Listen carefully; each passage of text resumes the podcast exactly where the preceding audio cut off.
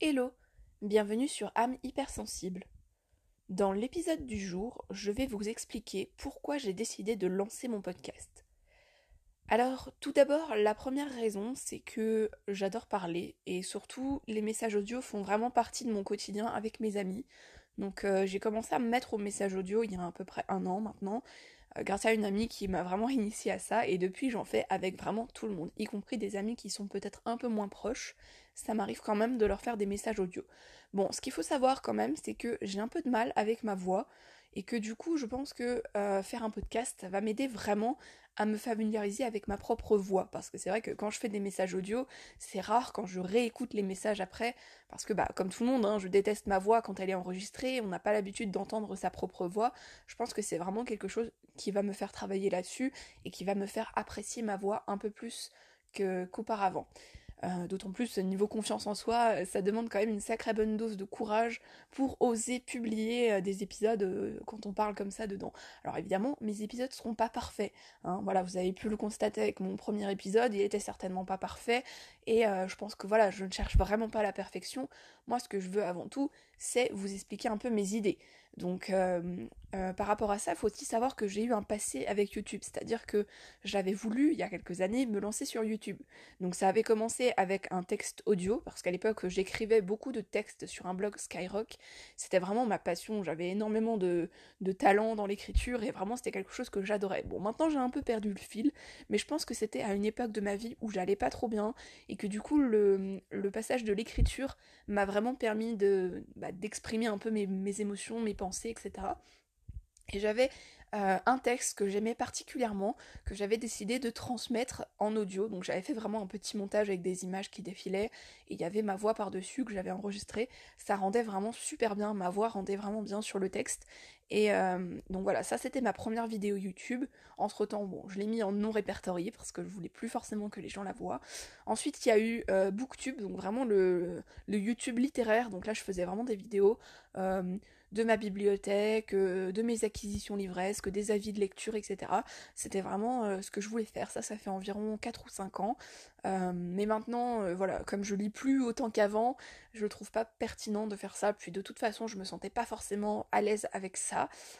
Pour donner mon avis sur un livre, c'est quelque chose de pas très facile à faire, donc j'avais un peu laissé tomber cette idée. Et ensuite, il y a eu des vidéos équitation aussi, donc j'avais fait des vidéos où je présentais mon matériel d'équitation, ou voilà. Mais ça, c'est pareil, ça a vraiment pas duré parce que je me sentais vraiment pas du tout légitime à le faire. Ça, le syndrome de l'imposteur, on en reparlera, mais ça a vraiment été quelque chose qui a marqué ma vie et qui la marque encore. Hein. Il y a encore beaucoup de choses pour lesquelles je me sens pas légitime à le faire. C'est pareil pour ce podcast, hein. j'ai l'impression qu'il y a beaucoup de choses dont j'ai envie de parler, mais j'ai l'impression qu'il y a plein de choses que je n'oserais pas mentionner parce que je pense ne pas être légitime à le faire. Mais ça, c'est quelque chose euh, dont on reparlera, bien sûr. Ensuite, euh, donc le principe du podcast, c'est aussi de faire quelque chose qui me fait peur. Parce que, bah, comme je vous l'ai dit, ça demande une sacrée dose de courage et de confiance en soi pour oser publier un épisode public où euh, on met en avant notre voix et nos idées.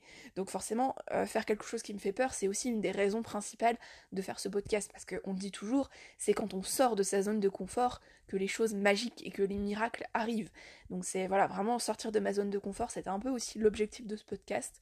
Euh, ensuite, il euh, faut savoir qu'il y a environ 4 millions de personnes en France qui écoutent des podcasts régulièrement.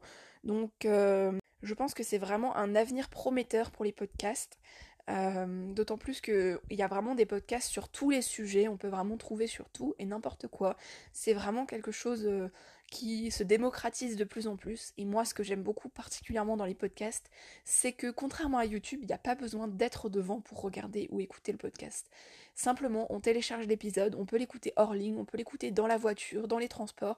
Pas besoin d'avoir de la connexion, pas besoin de regarder son écran on peut le faire totalement en faisant autre chose. Et c'est ça qui est vraiment bien. Donc pour moi, je pense que vraiment, il y a un avenir derrière les podcasts. Euh, d'autant plus en développement personnel, je pense qu'il y a quand même une demande à ce niveau-là. Je pense que les gens cherchent vraiment à améliorer leur vie. Et euh, à travers mon podcast, je pense vraiment que je vais pouvoir donner des clés à, vous, chers auditeurs, pour euh, améliorer votre vie, pour mieux vous comprendre, mieux vous accepter. Je pense que c'est vraiment quelque chose d'indispensable dans notre société aujourd'hui. Pour moi, il y a trop de personnes qui délaissent complètement leurs rêves pour vivre une vie extrêmement banale, qui cherchent pas du tout à s'améliorer en fait. Ils sont vraiment, euh, voilà, ils ont une vie métro boulot dodo comme on pourrait dire, et euh, ils cherchent pas du tout à, s'améliorer ou à changer de vie ou voilà. Mais quand même, il y a de plus en plus de demandes sur le sujet, et je pense que vraiment si j'ai aussi ma pierre à apporter à l'édifice, ben ce serait l'idéal. Voilà. D'autant plus, je pense que le sujet de l'hypersensibilité, c'est quelque chose qui est trop peu traité dans les podcasts francophones.